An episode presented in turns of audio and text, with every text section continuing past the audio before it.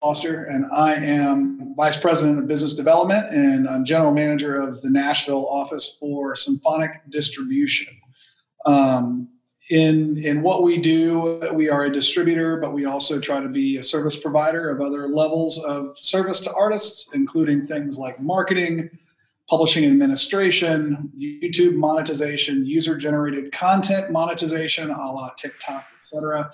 Um, sync representation through our sister company, Bodega Sync, which is based in, in the heart of Brooklyn and, uh, and has an incredible staff there. Um, and uh, it really just try to serve to, to plug holes for artists and, and to assist artists and labels in really being able to monetize and grow revenues in every possible lane. And so um, my job here is pretty unique in that not only do I sign distribution clients, but I'm also working on the sync side of things because I bring you know a wealth of sync experience to the table. So so that kind of reports up through me. I'm working on the user generated content side of things, um, trying to find new technologies to help you guys monetize your, your, your music. Um, so one of the people that I love to talk to about this subject and about just music in the state of things today in general is uh, Mr. Jay Gilbert. And so please join me in welcoming him here today. Jay is, uh, is no stranger in the world of music. Uh, he is the co-founder and head of digital strategy for Label Logic, which is an incredible consultancy that I've had the pleasure of working with here and there tangentially. And, and I think we're going to be doing some more things down the road, knock on wood. But Jay uh, comes to us basically having set foot in many, many of, uh, of the majors that we all hold up on pedestals, or some some hold up on pedestals. Um, you know, from Warner Music Group to Fox to Universal, um, he's kind of been there and done that on all fronts. He's worked with the likes of Kiss, with uh, Johnny Cash, with Nirvana, with his favorite band, The Accidentals, who uh, I've grown to, to love over the last year or so. And he's actually quite a quite an accomplished photographer um, concert photographer. Uh, well, Ace Frehley, if you want to get into the Kiss camp, but yeah. Anyhow, um, so thank you all for being here so much, and thank you, Jay, for joining My pleasure, us today. and always a pleasure to get together and do a coffee talk with you. And you know, this time we have an audience. So the theme of today is is wide in general, and and so we're going to hit a lot of topics and um, we'll have questions at the end for sure. Um, but you know, the, the the goal here is, is, how how do we have a kick-ass year in 2021? God knows it's got to be better than 2020 was. Um, we have uh, you know we've learned a lot over the last year. Um, you know, there are some some assumptions that we all had uh, that are out the window, and there's new knowledge here to supplant that. And so for us, um, I think going through some some big items that we think will help uh, everybody is is going to be a nice exercise. So for all of our in, for our intents and purposes today, we're going to break this into two buckets: business and marketing, because they really are the two sides to the coin. They are the left brain and the right brain for every musician, every label, um, and and one without the other is a, a recipe for failure um, in either inversion. And so, um, so I would like to talk about starting out with the business side of things and, and, and go over some things that we think would be uh, beneficial to do here as we're launching into 2021. My favorite exercise in the world for labels and artists is called a revenue completeness check. Jay, I'm pretty sure you've done this with your clients in yeah. the past. Um, you know, do you want to just kind of start us down that road. Uh, actually, hold on. Let me look. We don't all have our cameras on, so it's going to be really tough for me to tell. But as far as are you an artist? Are you on the business side? Can we artists? Can we get a show of hands before we started on this? Okay. Oh, look! I got you guys to turn your cameras on. Hi, Allie. Mm-hmm. um, awesome. Okay, and the rest of you, I would assume, are on the business side, so that works out solidly. So, Jay, when I say revenue completeness check, what goes through your head? Well, I think of it as um, one third of the audience that we look at, right? There's three audiences typically there's commerce, sales streams and downloads, basically. There's merch and other things, but just looking at that. Then, you know, there's the audience on socials and there's the audience of the people that see you live. And what we like to do is look at that commerce and really look at where it is today, but more importantly, set goals. So let's say you're starting a release cycle, you're starting, you know, the year, whatever it is. I think it's really important to have goals across all those different verticals. Um, sales streams and downloads are kind of the obvious ones, but there are so many other ways uh, to create revenue, um, whether it's you know with merch, whether it's with uh, publishing, whether it's sync licensing, and all sorts of other things. So I think it's really good to have those goals and then communicate those to your team. And if you're starting out, your team may be your wife, husband, girlfriend, whatever, bandmates. But I think it's crucial that you have a snapshot of where you are in all of those different areas and then have some goals set. Solid answer there, sir. So as we look at revenue, um, we obviously have to break it up into buckets because as we all know, we have the master side of what we do and we have the publishing side of what we do. And though they commingle, um, the places where we run to to find the money in either and or both um, often are not the same.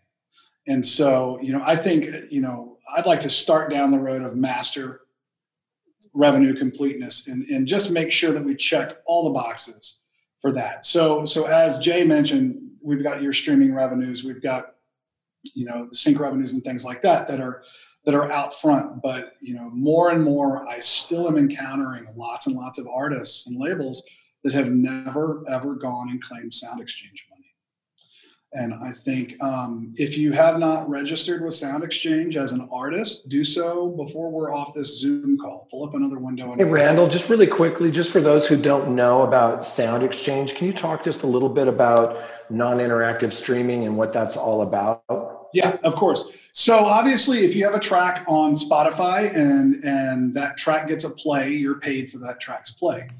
Um, we ran into in the, in the industry back in the early 2000s. We ran into an issue with web radio where a track would get play and there was no no one really knew how to monetize that or, really how to pay out on it.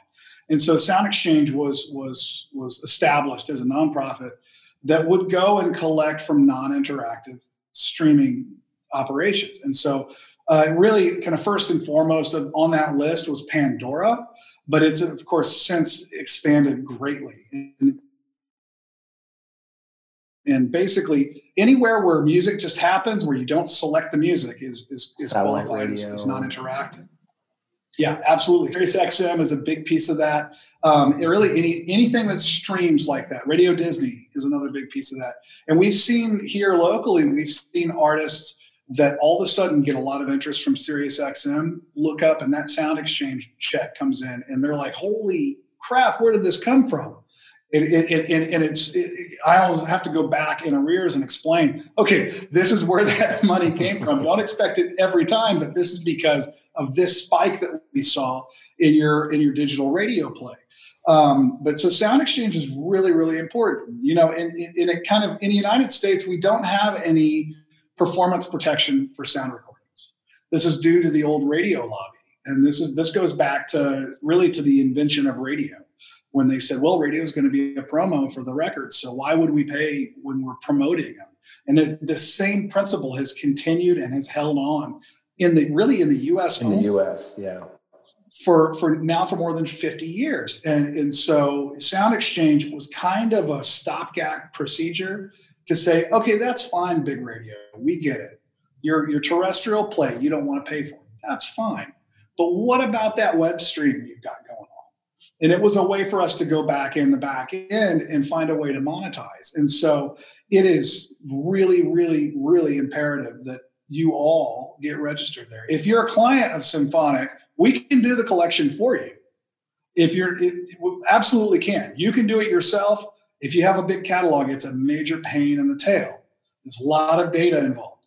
If you if you're a client of ours, we can do it for you. But if you're not a client of ours, or if you are a client of ours, you know it would behoove you to go take a look because that to me, and it and it's something that we've been kind of educating on for a long time. But sound exchange money is real money, and you can go back, especially if you're if if Symphonic is doing it for you. We actually can go back and collect back pay for, from Sound Exchange for you. We can go back several years worth of revenue for you. And so um, something definitely to consider on, on the master side. Um, you know, I think and probably the most the most important thing to consider on the master side. Every artist I meet is so worried about getting in the studio, cutting the perfect track, and a release strategy, but they're never worried about the back end follow up that comes and brings more revenue. Yeah. And so I really do think um, that's a good place to start. Um, other master monetizations items, you know, in, in obviously include the traditional distribution lane, include traditional sync. Um, you know, of course, sync is a buyer's market and, and is tough. And so, um, yeah, I always like to tell people uh, a little bit about sync only because I, I notice that even with some managers that I work with, they don't have a full picture uh, about sync. And yeah, it's synchronization, and people think of getting your music in, you know, a TV commercial or in a film, but it's also, you know, games. Uh, there's a lot of games that are putting music in there, and that's that's a sync license too. And there's no, you know, statutory rate, so it's all negotiated, and you can make some very good money with, you know, with sync. Yeah, it's it's absolutely the wild wild west on rates. Um, there are norms, but there are no rules. Um, so you know you'll hear you'll hear of the errant ACDC sync that yields a million dollars for something that normally would be a two hundred thousand dollar sync. Um, the reality is it just depends on how bad the client wants the music.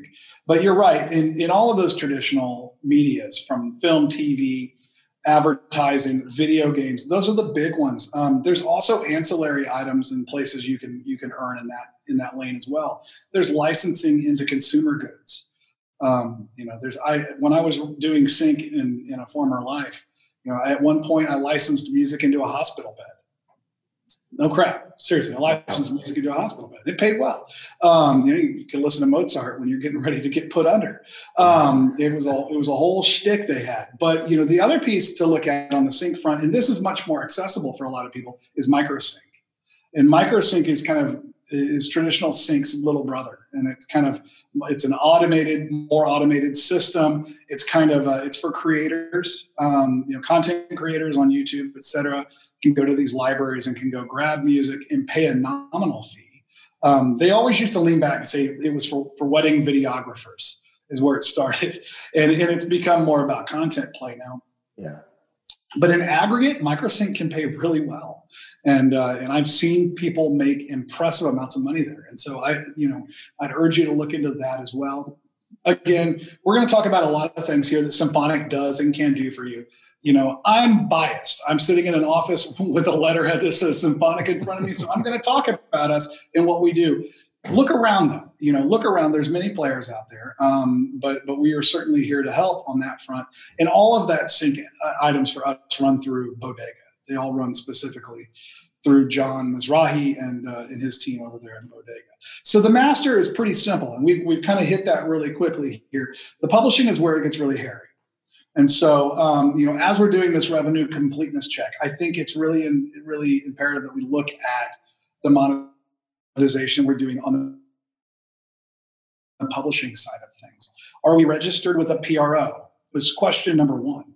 If you're not, do it. You have to. You have to. Right. Somebody has to. Either you have to, or you've got to get an admin. And when you say PRO, you're talking about ASCAP, BMI, SESAC, those types of performance rights organizations who will collect those performing yeah. performance rights revenue for you, right? Or or SOCAN in Canada, or SACEM in France um, each territory has its own respective PRO, and um, it's really important that you, you know, I, I, I preach a lot to, to artists that they need to be a good steward of their own business.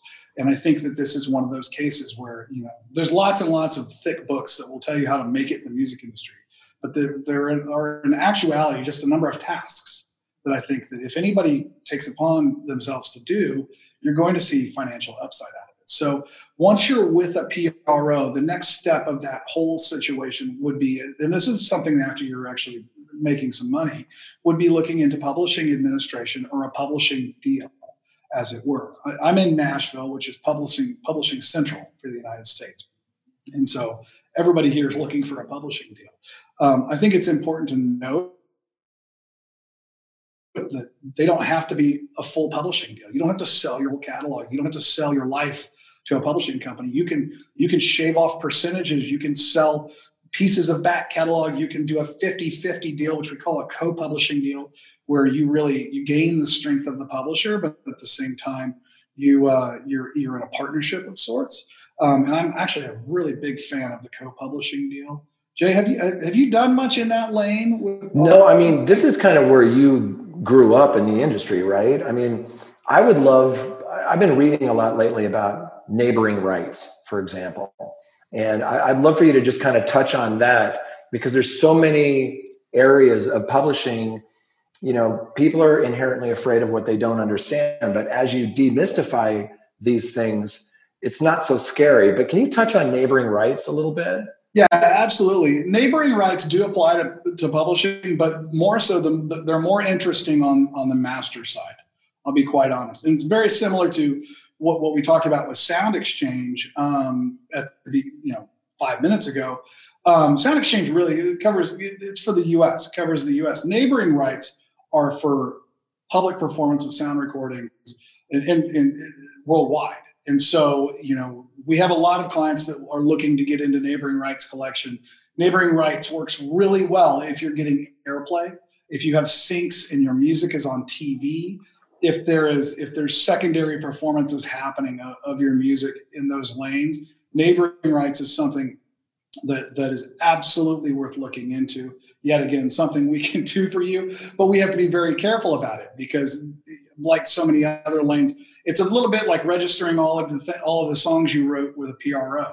It doesn't really make sense to register a song that you wrote unless it's commercially earning.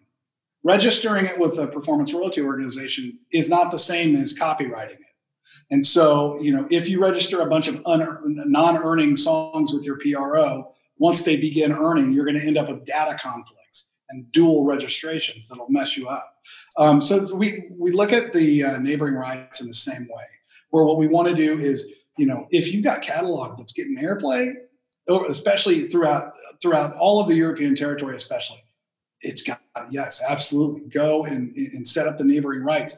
We are in a partnership with a company called PRO Agency, um, who's a phenomenal, phenomenal partner um, and, and, based in Europe and, and does great work in, in the neighboring rights space. And so that's awesome. that's a, a great a great item to bring up. Um, you know, neighboring rights do come into play with publishing, but I don't think it carries as big of a stick with publishing as it does with the master uh, side. Yeah. With with the master side. So um, so okay, so getting those ducks in a row are important. Obviously, getting your own business ducks in a row are important. You know, I think you know I my tip to all the artists last fall, early in the fall, was take this time, look at your brand, look at your marketing. What are you doing with your marketing? You know, is is your branding the same across every social platform you're on? Yeah. There are little details like that that really, really matter. And I think now is a great time to kind of tiptoe into the marketing side of things and, and talk about that, I think, because, um, you know, this is where business and marketing kind of line up. Yeah, I think that's super important. And I, and I tell people that every day as well there are certain things that you can control. Clearly, you can control the look and feel of your socials, your banners, and your artist image. And now, you know, on a lot of the DSPs, you can control a lot, right? Spotify more than the others. You can put like 140 photos in there, your bio, your social links, your images. But even on now, you know, Apple Music, Amazon Music, you're, you're now able to kind of control that same artist image. So it's consistent across the board and i think it makes a big difference. There's nothing worse than seeing an artist's socials or uh, ds on a dsp and seeing an old image with maybe a member of the band that's not in the band anymore or something that's just dated. So i think that's a key point Absolutely. So I, I, apologize. I was moving too fast. We had a couple of questions. I'm going to back up really quick. And oh, cool. So, um, gosh, my eyes with the sun. So we have Christian Hoffman asks, uh, is Sound Exchange the U.S. version of PRS? Um, PRS for music is is is the UK version of a mechanical Collection Society. I do, Christian, I do believe I'm not an expert on PRS at all, so I, this may be slightly flawed. I do believe that they do work along the same lines as Sound Exchange, though PRS is much better recognized, at least in my head, as a mechanical collection society, as well as uh, one of the interesting things PRS did was they did level the playing field on sync um, payouts in the UK and television shows and, and things like that in, in the UK, productions that are there are on a rate card um, that's established by PRS. So they're very similar, though there are some key differences there. We have two more quick questions and then we'll keep going. Justin Butler um, asked quickly, um, can, can you, I assume, um, symphonic is the question, uh, the royal you, uh, collect for a label's entire catalog on Sound Exchange? The answer to that is absolutely yes.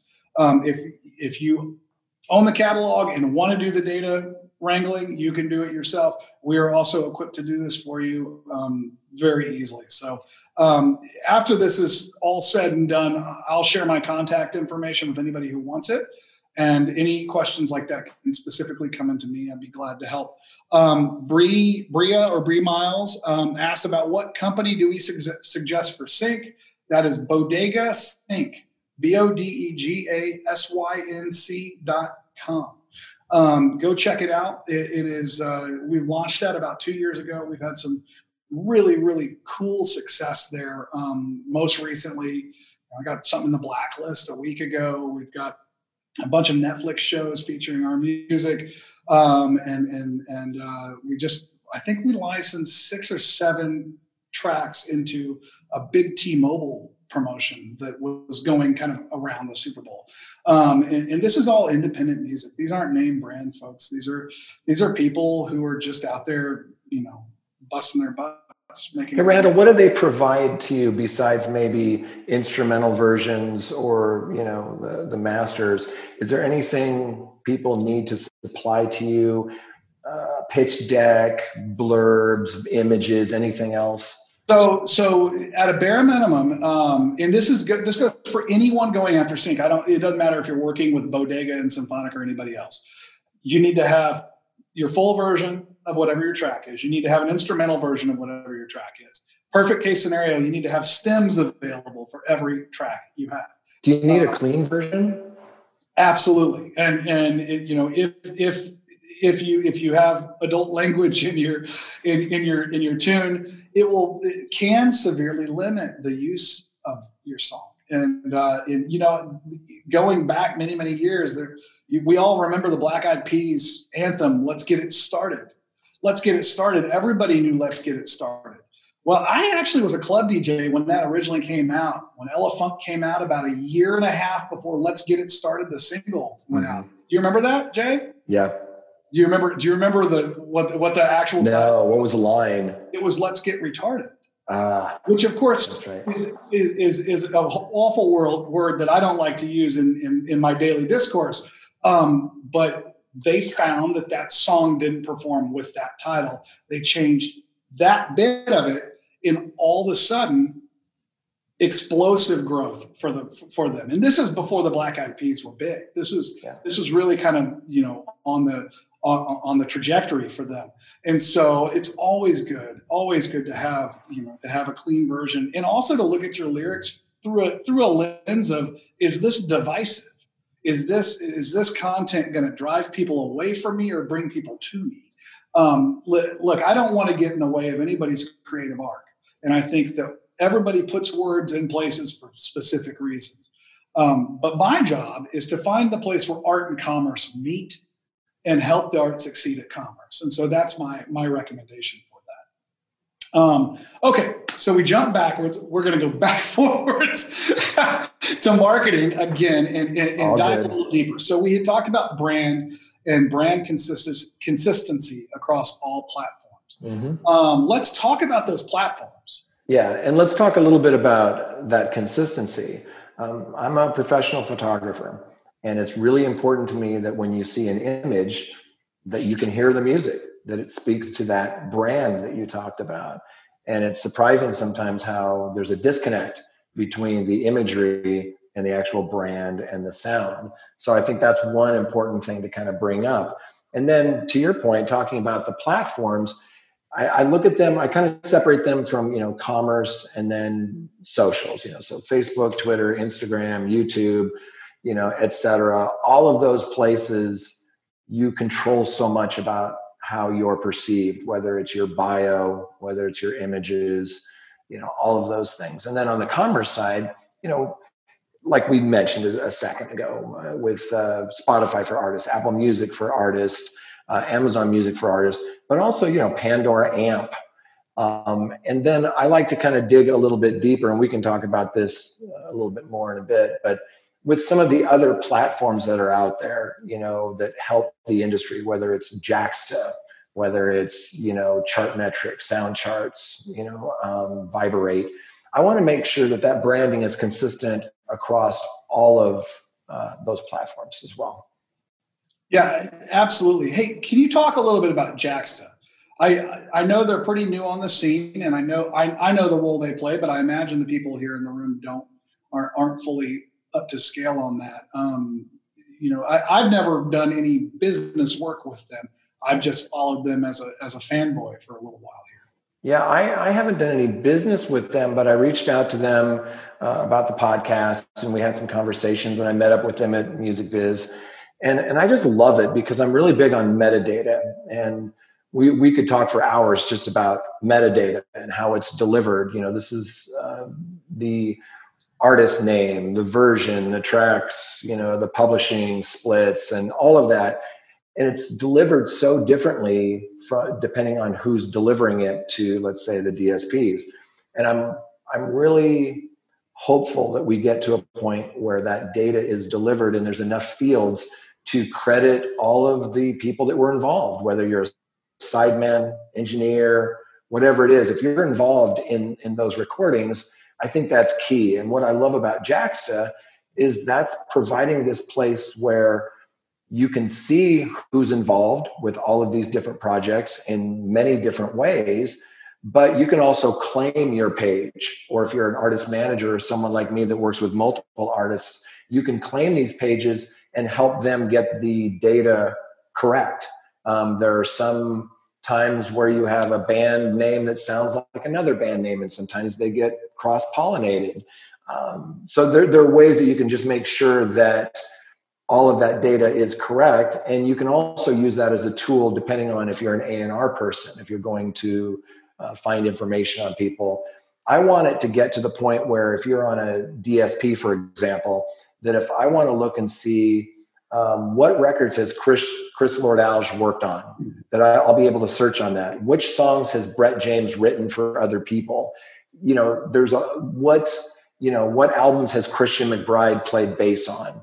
Um, we have all of this at our fingertips. We're just not quite there yet, and I think Jax is really taking a lead when it comes to metadata. Really, kind of like an IMDb for, music. Music, right? Yeah.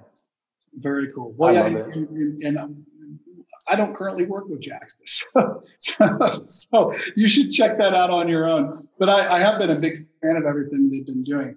Um, you mentioned Chartmetric, which is one of my favorite tools in, yeah. in the music business, and one of the things that I have to say, kind of on a repeat to people that pains me most is that we're at a time and place musically and in this industry where the data about the music is almost more important than the music itself. Mm.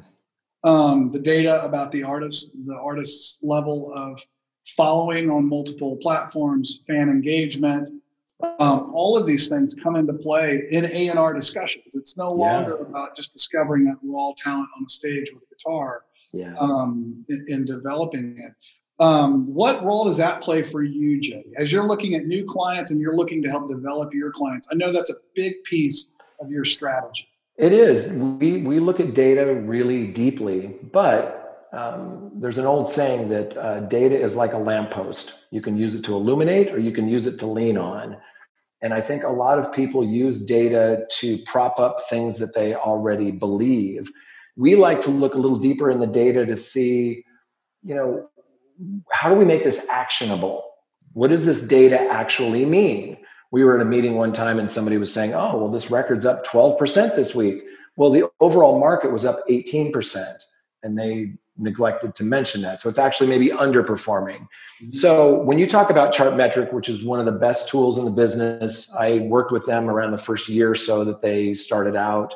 Um, I, I, love what Sung Cho and his team are building over there. You can look at all the different socials and look at trends and what playlists you've been added to and taken off of and what position you're in. And I think that's important. I think you do need to know what's going on with the trends and with your music. There are other competitors that do things a little differently. Soundcharts is is another one of those really great platforms. There's a new one out of Slovenia called Viberate that I really like because they show engagement. And these days, without going off the rails here, you need real engagement. And when I see a lot of likes or follows in a short period of time, I want to go and see what's happening. Are people consuming the music? Are they actively um, making comments, sharing things? Are there video views? What's going on on the backside? Because as you probably read recently, last few weeks, uh, hundreds of thousands of tracks were pulled down from Spotify because they were saying that they were you know, using bots and spin farms and things like that. Well, that's really easy to see in one of these platforms, especially when you can see, okay, you've got an increase in audience. What's going on with your engagement? So, the last thing I'll say on this is that you don't have to pay for a service, although I recommend that you do, but you get so much free information Spotify for artists, Apple Music for artists, Amazon Music for artists, YouTube, Pandora Amp.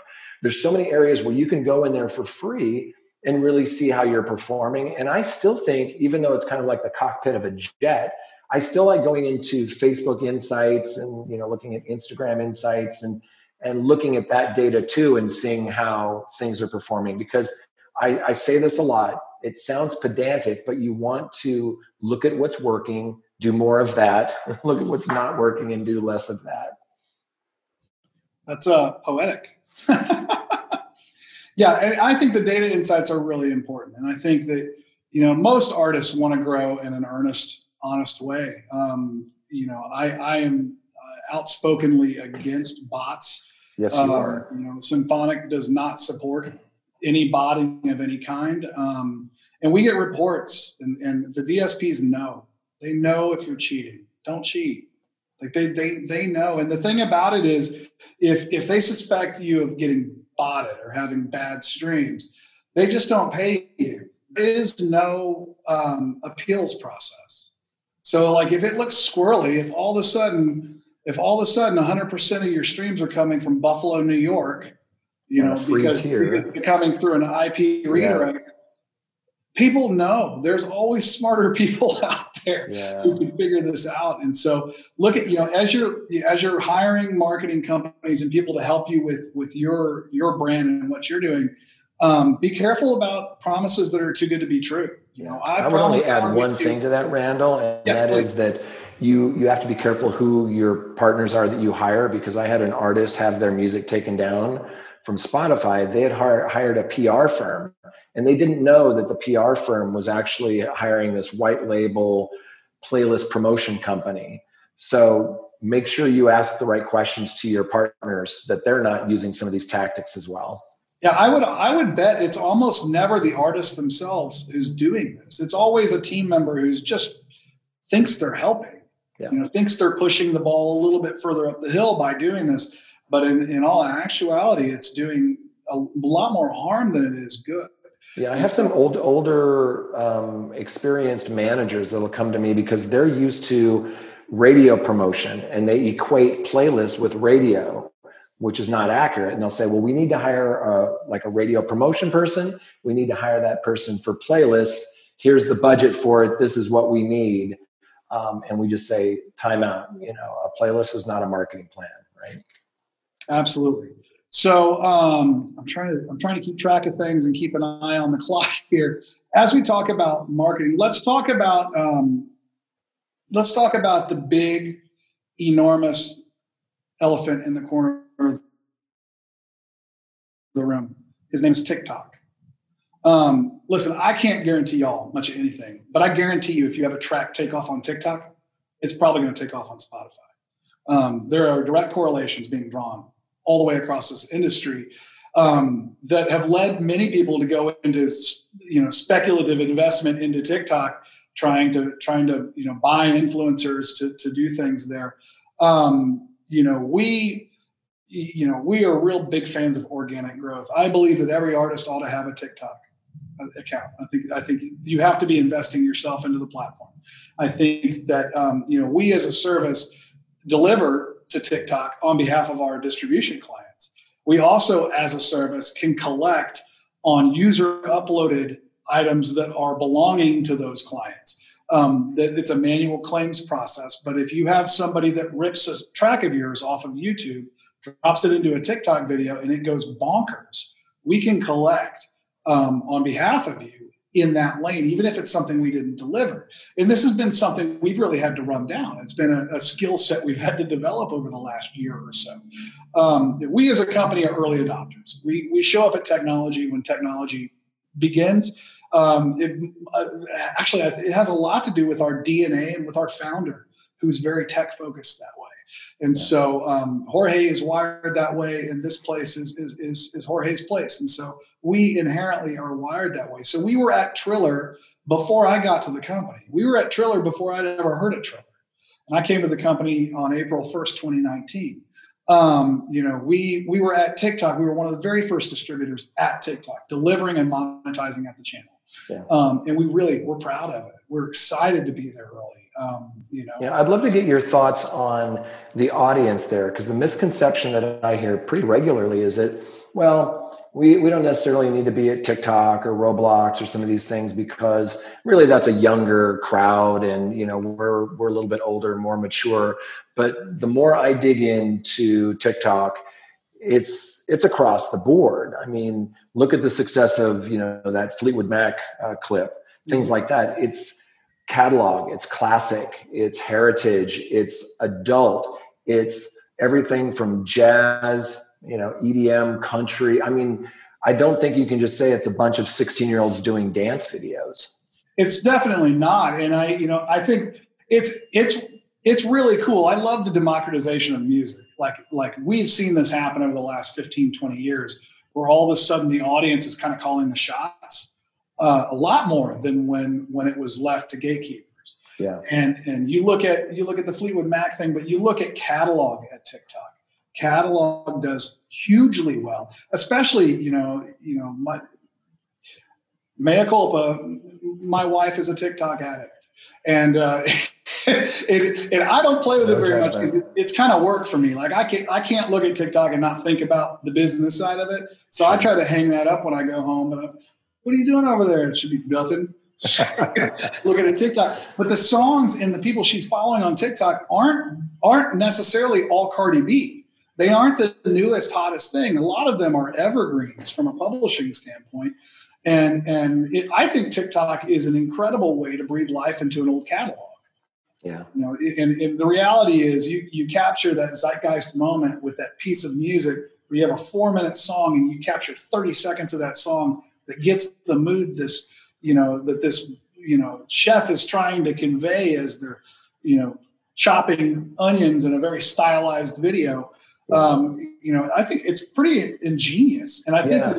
It's a great it's a great leverage tool to market existing catalog and to try to breathe life into existing catalog. Yeah, I, I agree, and I think that we tell all of our artists that they need to have a presence uh, on TikTok. It's also one of the easiest ways to build an audience a little more quickly than Instagram or other platforms.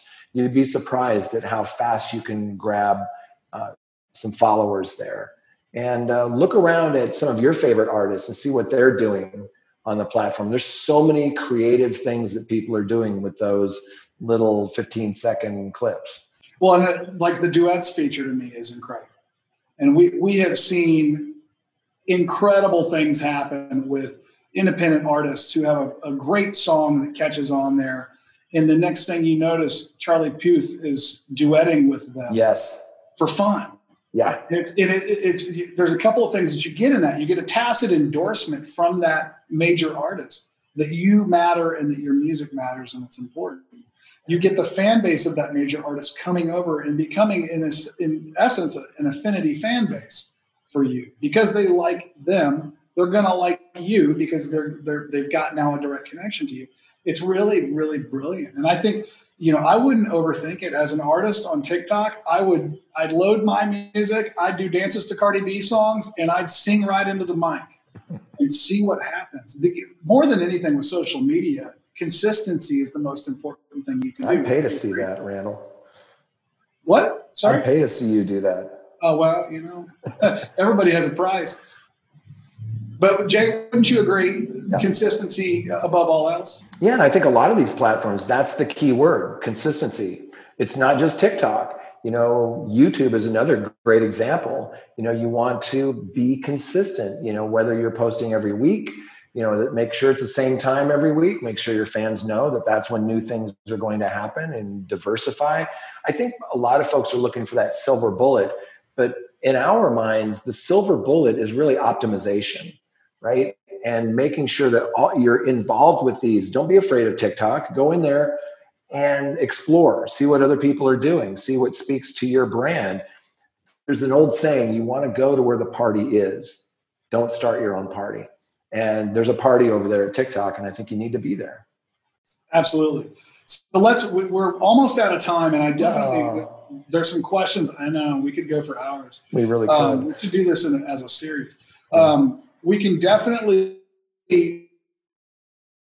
Um, I've got some questions I want to go, go over, but I, I think really importantly um, on the marketing front, let's talk about your yours, in my opinion, of the surfaces that matter um, the places where as an artist you are you are you know bankrupt if you are not there um, in, yes. in, in, social media and in fan interaction for me the number one platform is, is instagram it's, it's, it's, a tie right now because tiktok's come up but i really think instagram and tiktok are huge for for artist engagement yeah I, i'm really big on those i'm also still really big on youtube but not as just a place to dump your videos.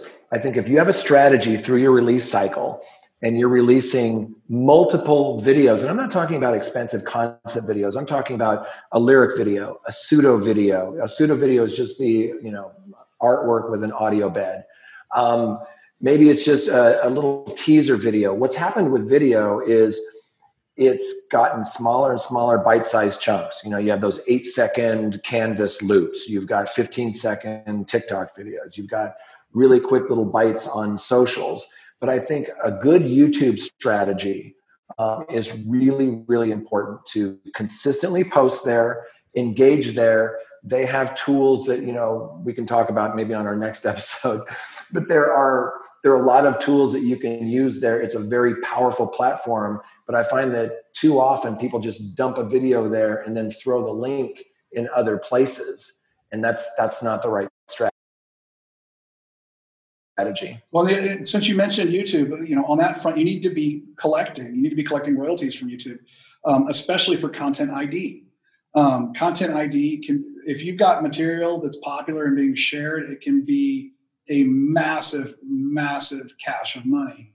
Um, I guess pun intended um, for you there. So you know, we we on behalf of our clients collect it YouTube for Content ID. We can also collect publishing royalties directly from YouTube and platform. Um, so if you have channels that are taking off, it's something that's really, really imperative that you that you kind of lock into because YouTube, you know, in many territories, YouTube is the number one place people are consuming music. It is the it, it's the by far. Gosh, what was the statistical thing I used to hear? It's the number one search engine for music in the world um, or consumption place for music in the world, and it's the number two search engine in the world, more so than Yahoo. Yeah. Think about that for a second. Um, you know, it's it's crazy. It's Google, and, and then and then for some reason, YouTube is where people go to search for things. Yeah. Um, and so anything you have on there can be monetized. You know, if you don't have an official artist channel, that would be goal number one get your official artist channel set so that you can start monetizing that. And that's another item we can do for you. See we are full service. Uh, i don't want this to be an infomercial but um, but you know the, it is kind of the point. Um, so we have some questions. We've got about a little more than 10 minutes left. And so i have some questions that were actually sent in and i wanted to kind of read through some of those and answer them. And Jay, jump in on these where you sure. can. We can have real live questions where you can actually unmute yourself and speak if you'd like to. If we can do it in a orderly fashion. But to start out, um, so so Cedric Perry asked, what are suggestions um, that would make yourself a good candidate for Bodega Sync to rep you in the sync space? Um, the same things that make you a great candidate for playlisting or for getting booked into a club make you a great candidate for sync. Um, it always boils back to an engaged audience, to great music, to, to, to a great deal of synergy between all of your marketing and, the, and your musical output and, and, and put in growth potential. The reality is in sync, the um, music supervisors are checking the same statistics A&R is checking. Um, they're looking to see what kind of following you have. You know, if we put this song in this show, how many people might come watch the show because the song's in it because they tell their friends? That's a real decision that goes on. It's it's like a real estate transaction. Okay, um, they give you the the promotional prowess of the sync. What do you give them other than the music? Um, you know, in some cases, if it's Imagine Dragons, they're bringing a wealth there. Everybody's coming with them. You know, on the independent artist spectrum, you've got to show why why you stand out. So, um, very similar parameters to how we decide whether we can be a distributor for someone are, are, are in place for whether we can be a sync rep for someone. Except I'd say it's a little bit, well, it's probably a lot more competitive, honestly, because you know you want a rep who's going to know you, know your music, and be an advocate. And and at scale, that's really hard to do unless you have hundred employees running sync, listening to all these songs. Um, so Gary B had a question. Um, does it cost money to register for SoundScan? You want to take that, Jay? No, it, it, well, it, doesn't cost money to register for SoundScan. Now, SoundScan became Nielsen Connect, which became MRC, but it's all the artist formerly known as SoundScan, right? It's you know how we track our our sales streams and downloads, and as you know, Randall, you know if you're going through a distributor, that that's going to happen uh, naturally through that process. Yeah, and SoundScan's basically just taking the temperature on on the success of your record. Um, this is a great question, and I actually I want to I'm going to defer to you, Jay, and I want to see if your answer lines up with mine. But Tyler Johnson asks, he oh, says, boy. "So you have great branding, publicists and radio people, distribution, everything is lined up. At this point, where if you have all that going on, where should you put your marketing money towards? Um, where where where does that go?" Did, did he have, um, or he or she, did they have publicist on there? Publicist was there. Yeah. Um, I think a lot of the basic blocking and, and tackling is there. I think that when you're going from zero to 60 these days, I think audience growth is the most challenging part. And there's lots of great tools out there, you know, ToneDen and Foundy, and there's all sorts of great ways to kind of uh, reach an audience and grow an audience. One of the things that we really love right now is you know these 15 second Instagram stories ads that drive people to a destination like YouTube or Spotify or someplace. Um, I think that whether you're doing your own socials or hiring somebody to do your socials, I think that's key because just because you know how to post to socials a professional will know how to create a plan a content calendar create great assets you know look at the data. So there's there's always kind of that deeper step you can take on all of these things. Awesome. So i have a similar answer to that but i would i'd go one step further. I think that dollars to dimes i think if you have everything all your basic blocking and tackling done and you've got money burning a hole in your pocket and you're trying to figure out how to how to best deploy that money. I think there's no better spend than digital advertising. I think you can run targeted ad campaigns. Um, we can do this on behalf of our clients. There are a million great great companies out there that do this as well. Um, but for our for our in-house clients building that that model of what your target is you know you know we want you know, we want people who listen to John Mayer and who are in their late 20s, early 30s, you know, that live in the Midwest. You can you can really dial down the demographics yeah. and target that key audience and and hit them with your content and with a call to action that brings them over to your Spotify to listen, brings them to your YouTube to subscribe. Um, I think that that is the very, and even if it's just a few hundred dollars deployed a month, yeah. I think it's the very best way. use of money, um, especially for a, for a DIY artist. I think you can really move mountains with that. Yeah. The only um, thing I would just quickly add to that, Randall, is I, I agree with all of that. Um, iHeart uh, Radio is also offering some really great ways to kind of get down to a specific audience. And one little tool that people often miss that's really powerful is is Bandsintown. If you let's say you have 20,000 trackers, you can send them messages for free. Let's say you want to reach another audience. Let's say that you know that the Chainsmokers audience would love your band. For five cents an email, you can reach them. So, for very little money or for no money, it's another one of those great tools that you can use. Absolutely. Um, and so that leads us to the next question. One of the calls to action you can do in a digital advertising campaign would, is called a follow campaign, and it's it's to get people to follow your Spotify profile. Um, the follower is the stickiest engagement you can find. Um, I think in any digital marketing because people don't unfollow unless unless you do something that just irks me. I'm not going to take the time to log in go to your profile and unfollow you. That's right. It, it's it is almost permanent.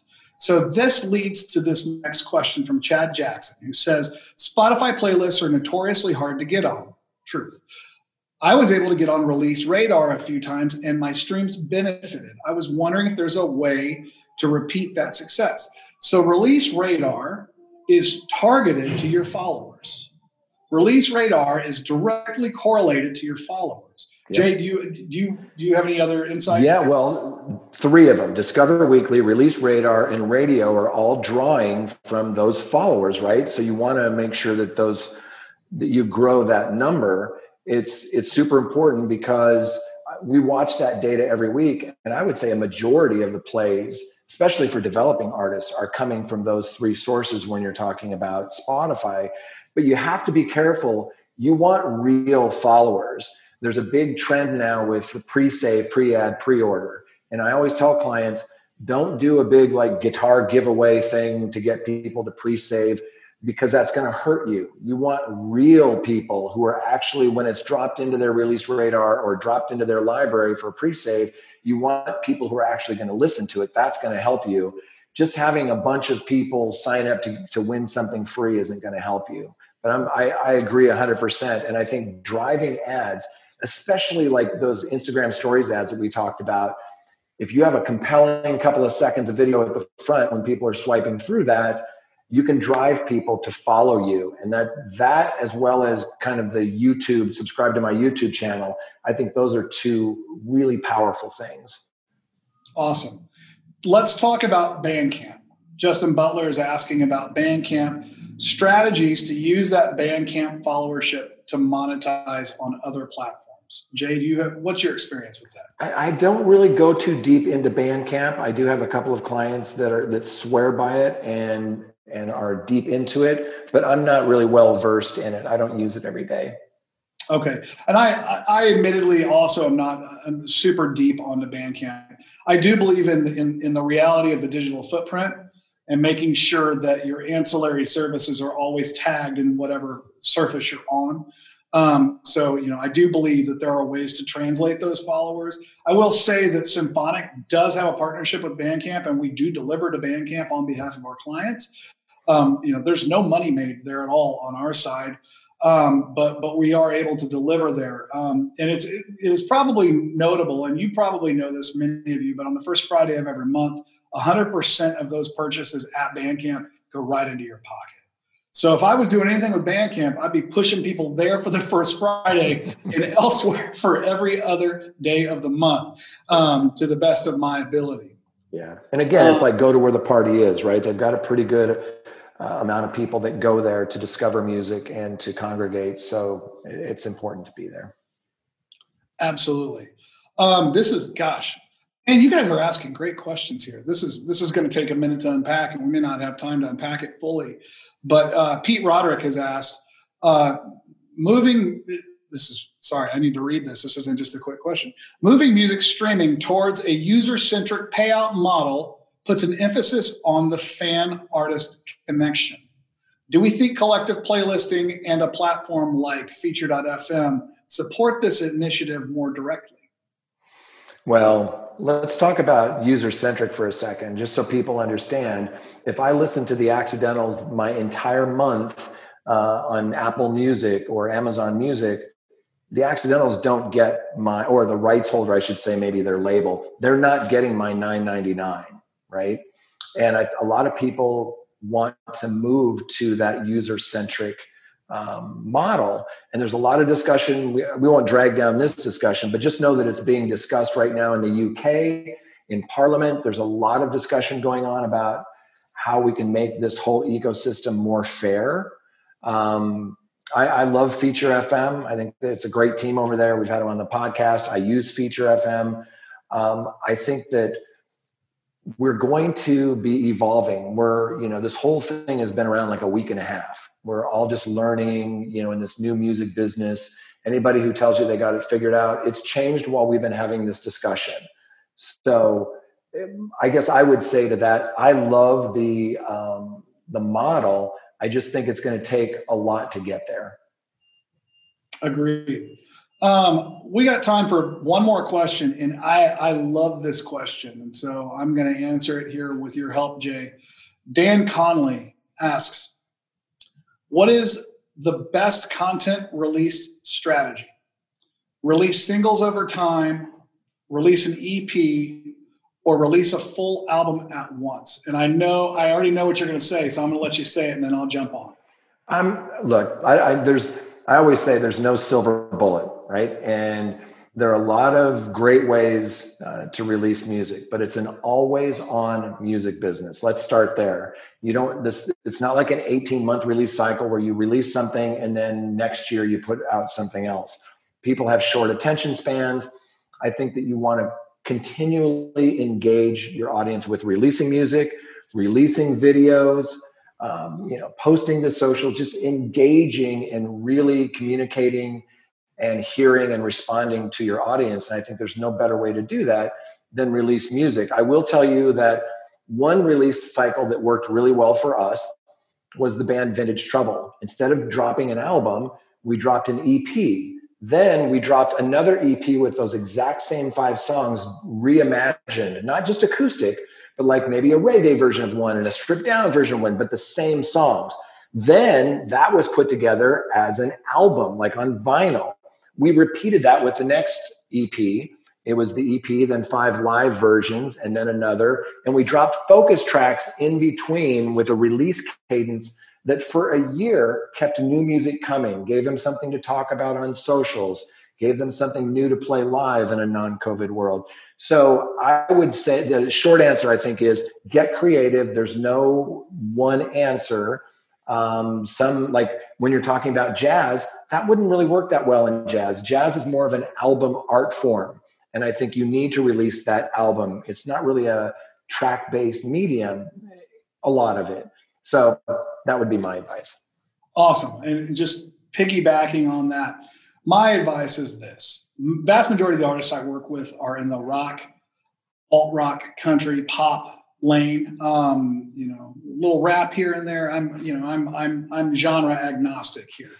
Um, I love music. I love good music. Popular music, music that falls into that into that popular space, tends to perform really well on a track by track release basis. And there's reasoning behind that. And the reasoning that I tend to lean on is that you can only market one track at a time to the DSPs. You can only pick one focus track. So if you have an album full of 10 incredible songs and you decide, I'm going to drop this album, there's a couple of questions you have to ask yourself. One question is, you know, is, is the album itself a standalone piece of art that cannot be severed? Is it a is it a dark side of the moon situation?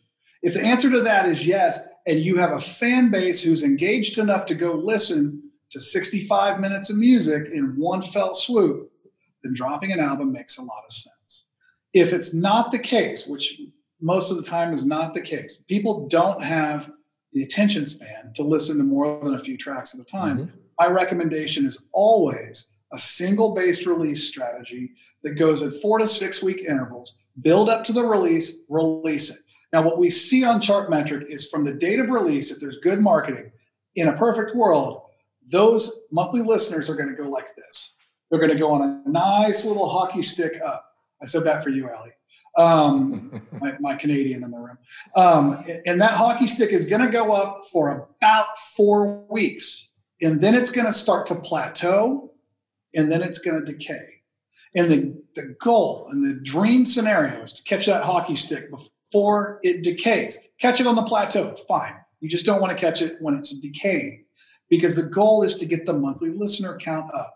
Because if you, I'm telling you, there's some next level technology out there, and I can look at monthly listener counts and, you know, back of the napkin math. If it's if it's steady, I can tell you how much money you're going to make next year off off of Spotify. That is that is one of those things that is really a great thing to keep an eye on for our commercial health as a musician. Now, Spotify is not the only platform, and, and, and there are cases where things are exploding on YouTube and not really huge on Spotify, and those anomalies exist. But for all intents and purposes, when we talk streaming music, we talk about Spotify. Spotify to me is like Kleenexes with tissues. It's just the name that I use for the whole big piece.